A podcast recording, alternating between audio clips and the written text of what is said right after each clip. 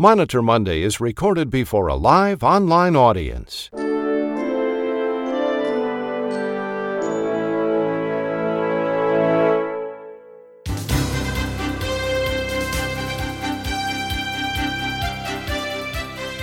From the studios of RAC Monitor, this is Monitor Monday for December 5th, 2022. Here's today's rundown. Are Medicare auditors similar to ancient hunting parties roaming the tundra for wild game? Are audits applied equally and randomly across all healthcare providers? Or is there intelligent design directed by a hidden network of influencers?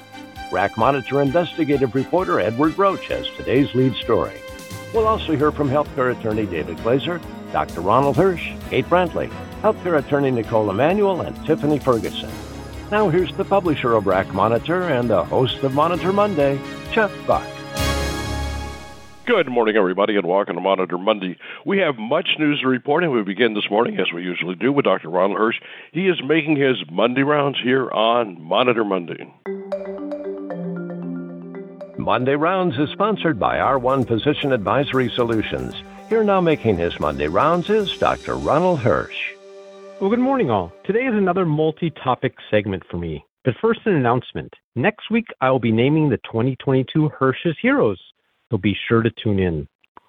Now, I've discussed many times the controversial FDA approval of Aduhelm, the Alzheimer's drug, and the correct decision by CMS to only cover the medication in clinical trials.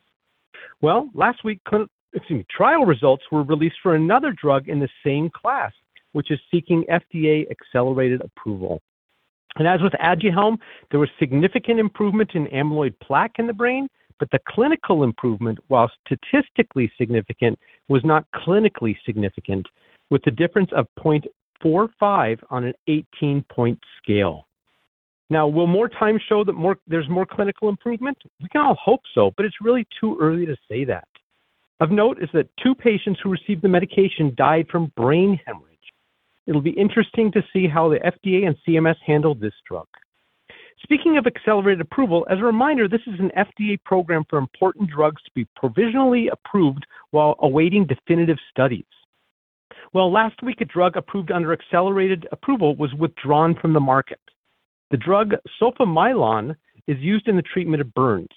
Now, a drug withdrawal is not unusual, but this case is. The drug was approved under accelerated approval in 1998. And now, 24 years later, the drug company determined they cannot afford the trial required to get full approval. Yep, for 24 years, the FDA allowed an unproven medication to be used. Gotta wonder about the system that allows this to happen. Now, last week also saw the publication of a study looking at the effectiveness of spinal cord stimulators for chronic pain. In this trial, every patient was treated with the standard of care, getting a trial period of, of spinal cord stimulation with before the actual implantation, and every one of those patients had benefit. So they had the device implanted. But then the stimulators were programmed either to give the correct spinal cord stimulation or stimulation at a frequency that can best be described as placebo. And the pain relief experienced by both groups appeared to be equal. Of course, this is not a definitive study to say these devices don't really work, but it should lead to careful analysis to determine if the devices truly add benefit. Now, some of you may have heard that the mayor of New York City is directing police and healthcare workers to hospitalize mentally ill patients who are unhoused involuntarily, even if they don't pose a risk to themselves or others. Now, of course, this has huge legal, ethical, and financial implications, but I won't address those, but rather point out that I doubt any hospital in New York City or anywhere in the country has the capacity and the resources to care for such patients. Now, is this a welcome first step by government to address the issue of the unhoused that was simply not thought out? Time will tell. Finally, if you're on LinkedIn, read my article or my post from last week about United Healthcare's inpatient policy.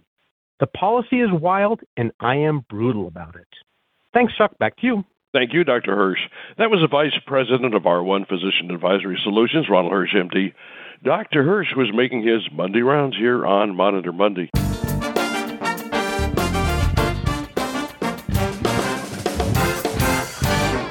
Now's the time for the Monitor Monday RAC Report with healthcare attorney Nicole Emanuel. And good morning, Nicole. Good morning. Hello, and happy RAC Monitor Monday. I hope everyone had a fantastic Thanksgiving and are now moving toward the Christmas holiday. As I discussed last week, CMS and its contracted auditors are turning their watchdog eyes toward nursing homes, critical access hospitals, and acute care hospitals. You can hear more on this topic on Thursday, December 8th at 1:30 when I present the RAC Monitor webinar warning for acute care hospitals. You are a target for overpayment audits. So October 2022, OIG published a new audit project entitled Potentially Preventable Hospitalizations of Medicare Eligible Skilled Nursing Facility Residents. OIG identified nursing facilities with high rates of Medicaid resident transfers to hospitals for urinary tract infections, or UTIs. The OIG describes UTIs as being often preventable and treatable in the nursing facility setting without requiring hospitalization. And a 2019 OIG audit found that nursing facilities often did not provide UTI detection and prevention services in accordance with resident care plans, thereby increasing the chances for infection and hospitalization. In addition to UTIs, OIG noted that previous CMS studies found that five other conditions were related to 78% of the resident transfer to hospitals pneumonia, congestive heart failure, UTIs, dehydration, and chronic obstructive pulmonary disease slash asthma. OIG added that sepsis is considered a preventable condition when the underlying cause of sepsis is preventable. OIG's little project involved a review of Medicare and Medicaid claims related to inpatient hospitalizations of nursing home residents with any of those six conditions noted above. The audit will focus on whether the nursing homes being audited provide services to residents in accordance with the residence's care plans and related professional standards, or whether the nursing homes caused preventable inpatient admissions due to noncompliance with health care plans. What can you do to, pre- to prepare for these upcoming audits? Review your facility's policies, procedures, and practices germane to the identification of the six conditions OIG flagged as preventable. Ensure that your policies and procedures lay out definitive steps to prevent or try to prevent these afflictions. Educate and train your staff about detection, prevention, treatment, and care planning related to these six conditions. Collect and analyze data of trends of frequency and cause of inpatient hospitalizations and determine whether these inpatient hospitalizations could have been prevented and how. In summary, be prepared for audits of inpatient hospitalizations with explanations of attempted prevention. You can't not prevent all afflictions, but you can have policies in place to try. As always, it's the thought that counts as long as, as it's written down. Back to you, Chuck. Thanks, Nicole. That was healthcare attorney Nicole Emanuel. Nicole is a partner at the law firm of Practus.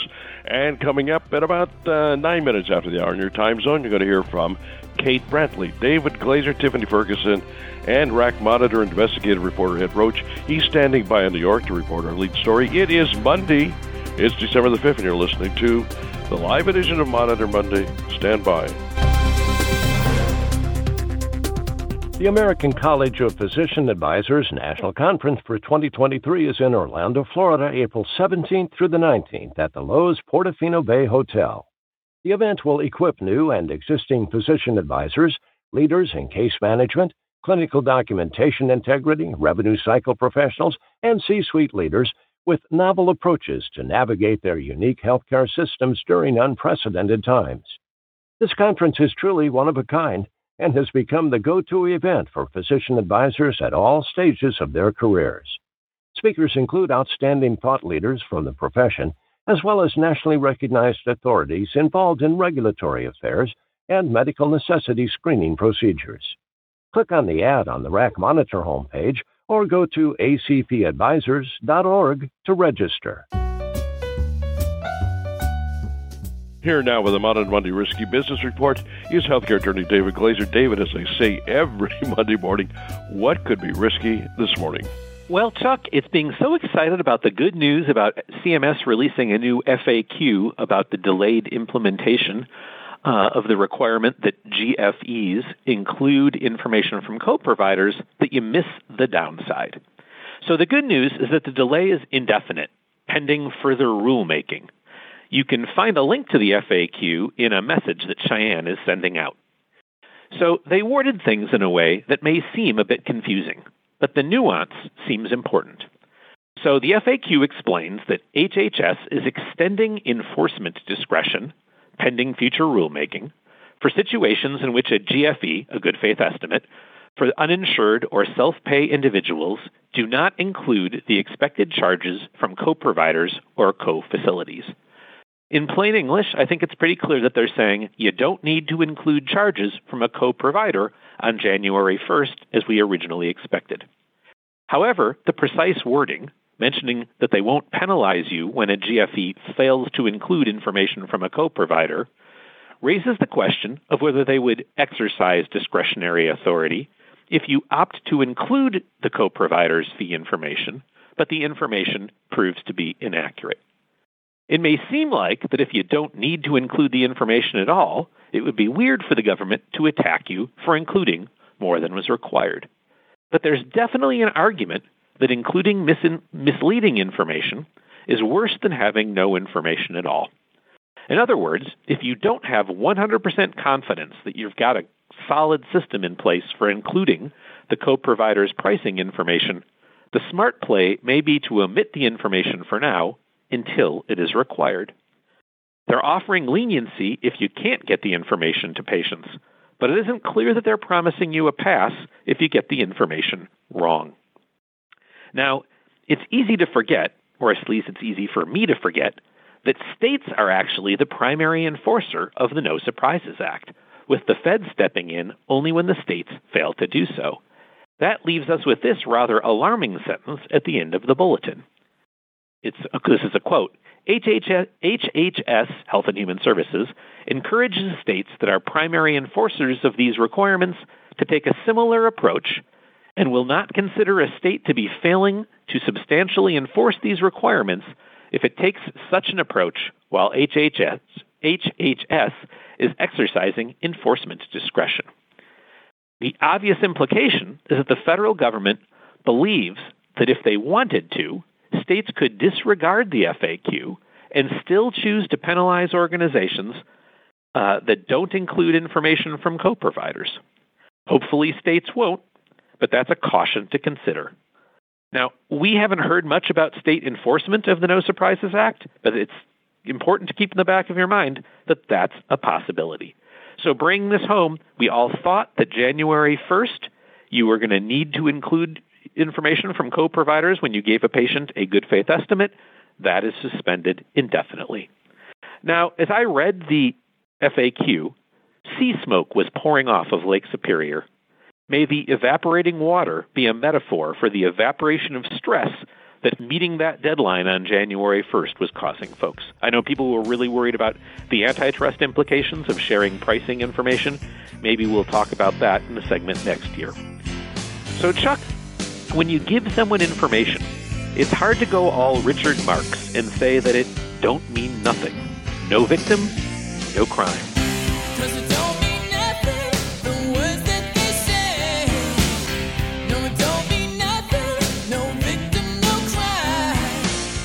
So, given the new guidance, I would seriously consider holding off on working co providers into your GFE until you're really confident that you're ready to sign on the dotted line. No,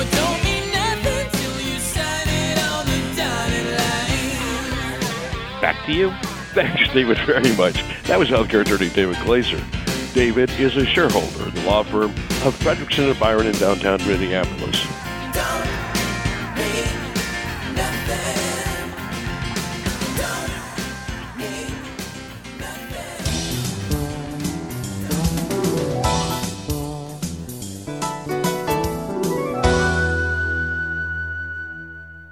Here now with the latest news on the social determinants of health is Tiffany Ferguson. Good morning, Tiffany. Tiffany, what do we need to know today about the social determinants of health? Good morning, everyone.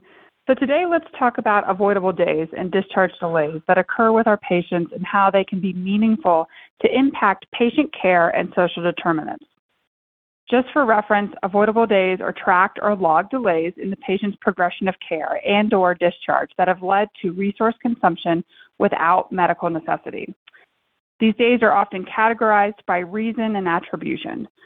For instance, the patient with the discharge order stayed overnight because they did not have a ride home. The reason is transportation, but the attribution may be nursing because they did not phone a friend or figure it out. Or the patient who waited two days for the consultant to provide services and advise on the care that the patient needed. The reason may be cardiology delay, and the attribution is Dr. X of blank cardiology group. Or maybe it's the social admission, where it was determined that the entire stay should be tracked as avoidable. Whatever the reason, the goal for tracking these days is not to project them as meaningless trend lines with the goal to artificially decrease them.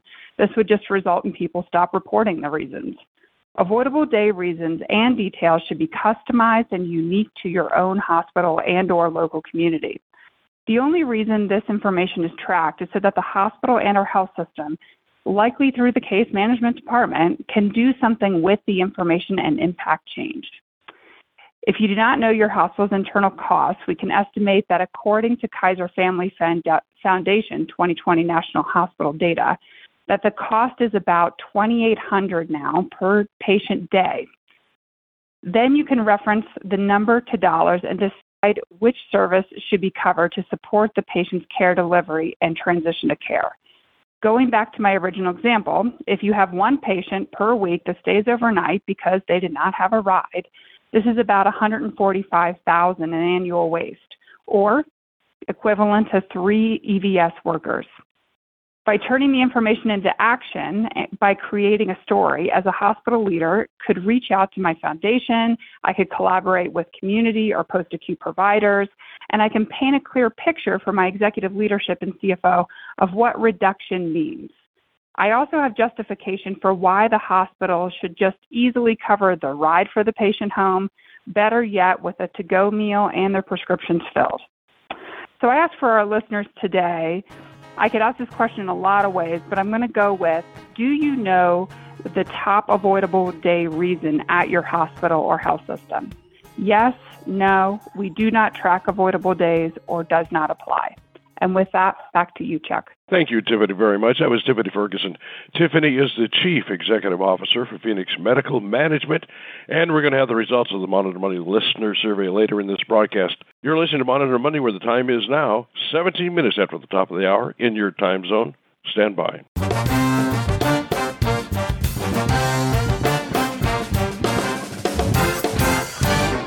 What are the consequences for changes to the inpatient only list? Which COVID 19 waivers will continue to be in effect and what are their regulatory implications?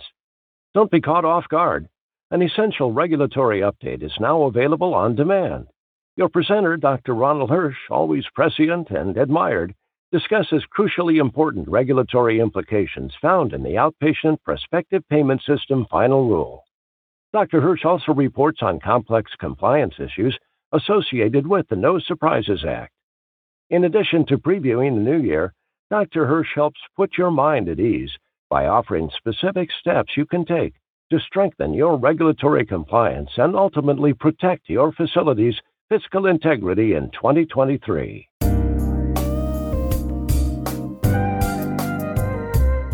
Now's the time for the results of today's Monitor Monday Listener Survey. And once again, here is Tiffany Ferguson. Let's take a look at our survey. So, what I asked was Do you know your top avoidable day reasons at your hospital or health system? And the majority of people actually were kind of split. So, 32% says yes, 44 says no. Um, there's a small percentage that says they're not tracking them, and some are, does not apply.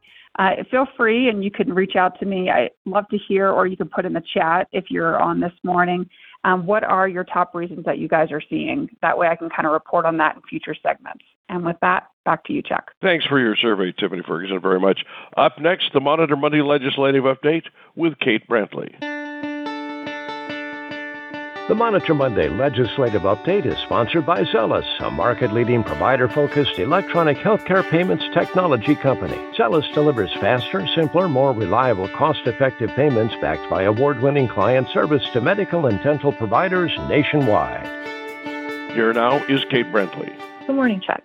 When taking an updated look at the Consumer Price Index for the most recent month, October, the price of medical care jumped 5% from the previous year.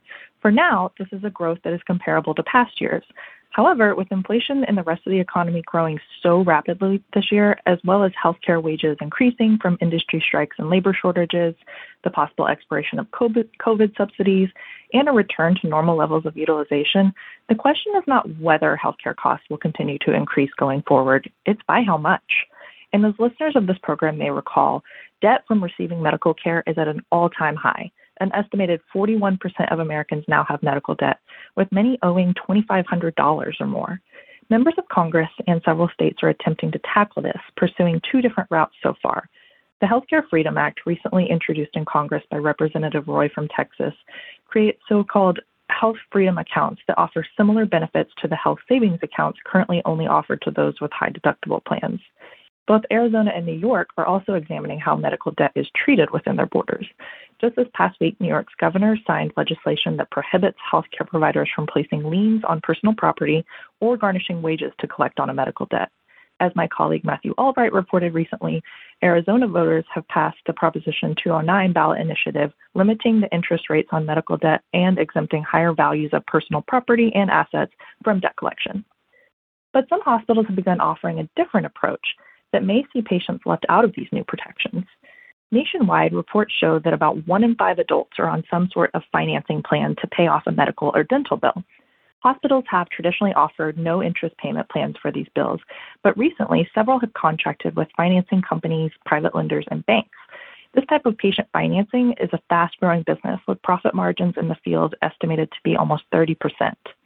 Hospitals offering this new financing option state that involving an outside lender is helpful both for the hospital and the patient in keeping track of the bill amount and offering easy payment options.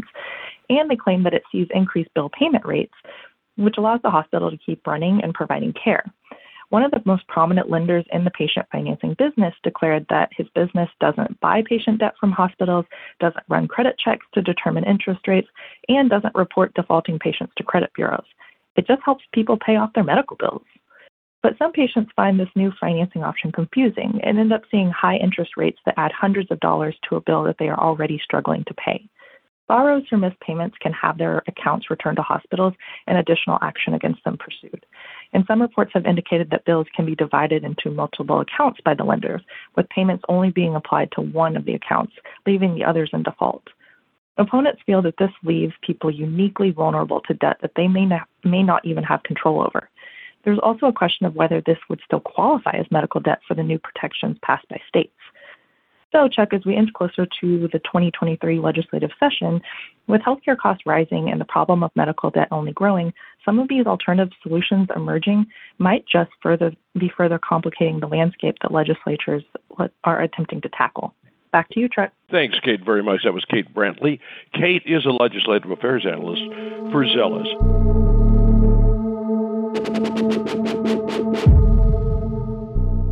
As you heard, Clark Anthony asked the question at the top of the broadcast Are Medicare auditors similar to ancient hunting parties roaming the tundra for wild game?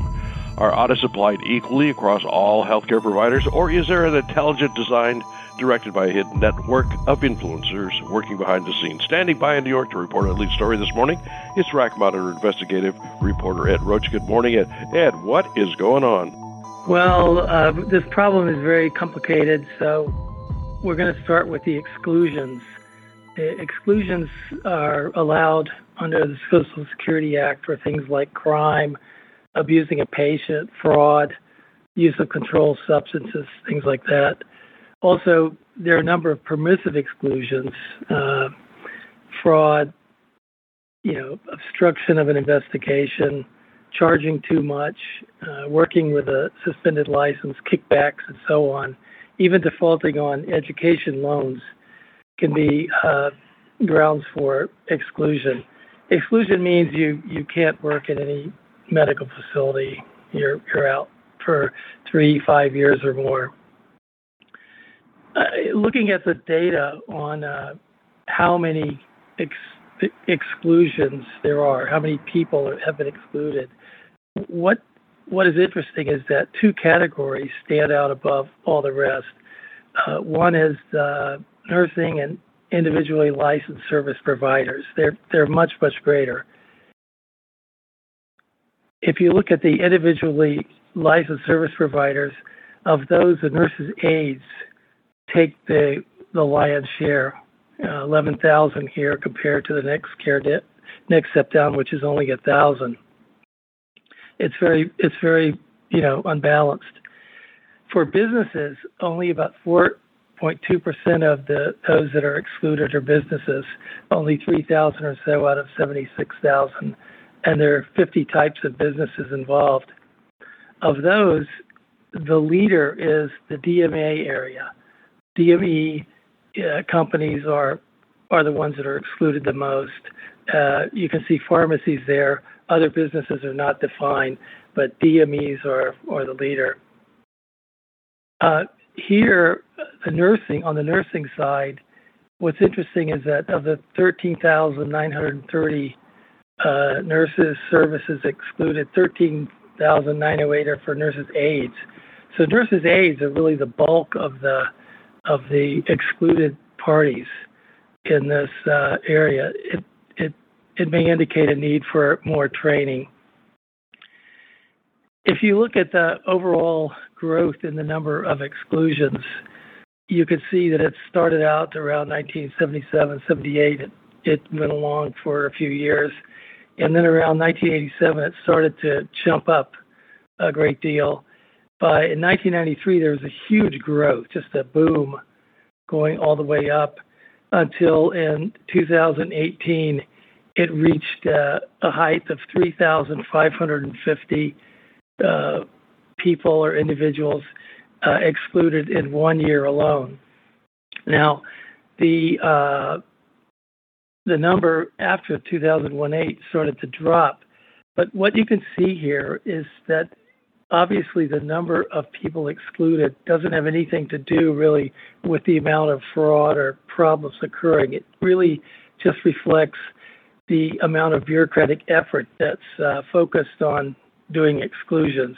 And it's not drawn here, but this chart, whether it goes up or down, correlates very closely with the uh, party of the administration that's in the executive. So it goes up under some parties and down under others. So I'm not sure what this really says, except the people that are getting the brunt of this are alone and are at the lower end of the spectrum. Back to you, Chuck. Thanks, Ed, very much. That was RAC Monitor investigative reporter Ed Roach. Mr. Roach was calling in from New York. Now it's time for our Monday Q&A. So, David, let's take a look at some of the questions that we've been receiving since we have been on the air. Let's see if we can whip through them. First one's for Nicole. Does anyone ever challenge the feds on the proposition that the five conditions are in fact preventable? I suspect that they sometimes may be, uh, and often they're not. That's from Joe. Yeah, that's a that's a good question. I consider arguing that a condition is not preventable as maybe a first defense or a first uh, a first argument, but I would rely more on because I think whether something is preventable is definitely kind of arbitrary and not really uh, concrete. So I would definitely rely more on having policies in place that are written down showing how you try to prevent. I think that would be even more important. So we got a question, a really good one. David, does this mean that a surgeon doesn't have to include the anesthesiologist's estimate with their own surgery estimate? And the short answer is that is exactly what it means eh, for now, right? So it'll eventually that will change, but we thought that that was going to happen on January 1st of 2023, uh, and that can is being kicked down the road. Now, um, Ron asked me a great question. Well, what's the penalty like if you give the bad information? And that is unclear. There is a potential $10,000 civil monetary penalty. The most likely penalty is that the patient would be able to complain that they were overcharged and that they are not responsible for those excess charges. And so they'd be able to use the process. And Chuck, if you have a second, Tiffany hit quite a nerve, um, so I'll turn it over to her to comment on the uh, many social determinants of health comments and questions. Thank you, everyone, for chiming in. And what it looks like is a lot related to service delays, post acute, pre cert authorizations with insurance, numerous things. So, what will happen is the team will go ahead and send me this information, then I'll reply to you guys, and I will make sure to include this um, with some further details and expansion in next week's segment. Thank you so much, Tiffany. Chuck, that's it. I hope everyone gets out to see the occultation of Mars and the meteor shower Wednesday night. Have a great week. Thanks, David, very much. And that's going to be a wrap for this live edition of Monitor Monday. And a special thanks to our outstanding panelists today Kate Brantley, Knicole Emanuel, David Glaser, Dr. Ronald Hirsch, Tiffany Ferguson, and Edward Roche, who reported our lead story. And remember, you can listen to all of Monitor Monday broadcast on Stitcher, Apple, Spotify, and Google Play. And when you do, rate us, give us a review. And one more thing before we go, be sure to listen to me tomorrow on Talk 10 Tuesday. We're going to have a comprehensive roundup of all the latest coding news. Until then, I'm Chuck Buck reporting for RAC Monitor and Monitor Monday. Have a great week, everybody.